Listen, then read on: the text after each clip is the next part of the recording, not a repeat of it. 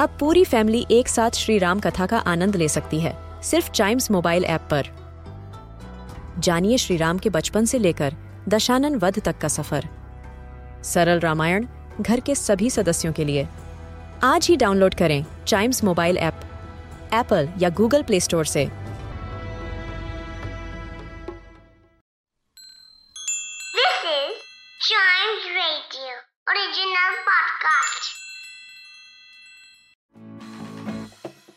Welcome आप सुन रहे हैं अ न्यूज़ डे पॉडकास्ट और अभी आपको पता होगा कि यूपी में 10 फरवरी से पहले चरण के विधानसभा के चुनाव होने जा रहे हैं। जी हाँ 10 फरवरी से पश्चिमी उत्तर प्रदेश में पहले चरण के विधानसभा के चुनाव होंगे, जिसमें वोटर अपने अपने वोट को कास्ट करेगा और अपने स्टेट के लिए नई गवर्नमेंट को चुनेगा और ऐसे लीडर को चुनेगा जो उनके रोटी, कपड़ा, मकान, सड़क और उनके मुद्दों के ऊपर काम करे।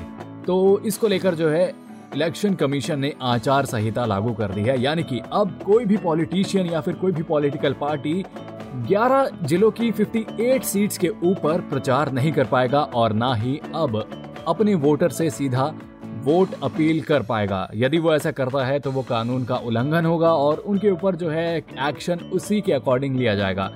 आचार संहिता का ये जो वक्त है, बड़ा ही क्रूशल माना जाता है और तक जितने भी नेता होते हैं, वो अपने वोटर से बात कर चुके होते हैं तो ऐसे में अब वोटर को सोचने का वक्त मिलता है कि वो इस नेता के साथ जाना चाहते हैं।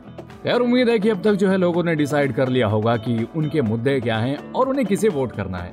नहीं किया तो आप अभी भी डिसाइड कर सकते हो और ये जो नागरिक होने का सबसे बड़ा अधिकार है, यानी कि वोट डालना, ये ज़रूर डालिएगा। और अपने स्टेट के और अपने एरिया के एक ऐसे लीडर को चुनिएगा जो आपके लिए काम करे।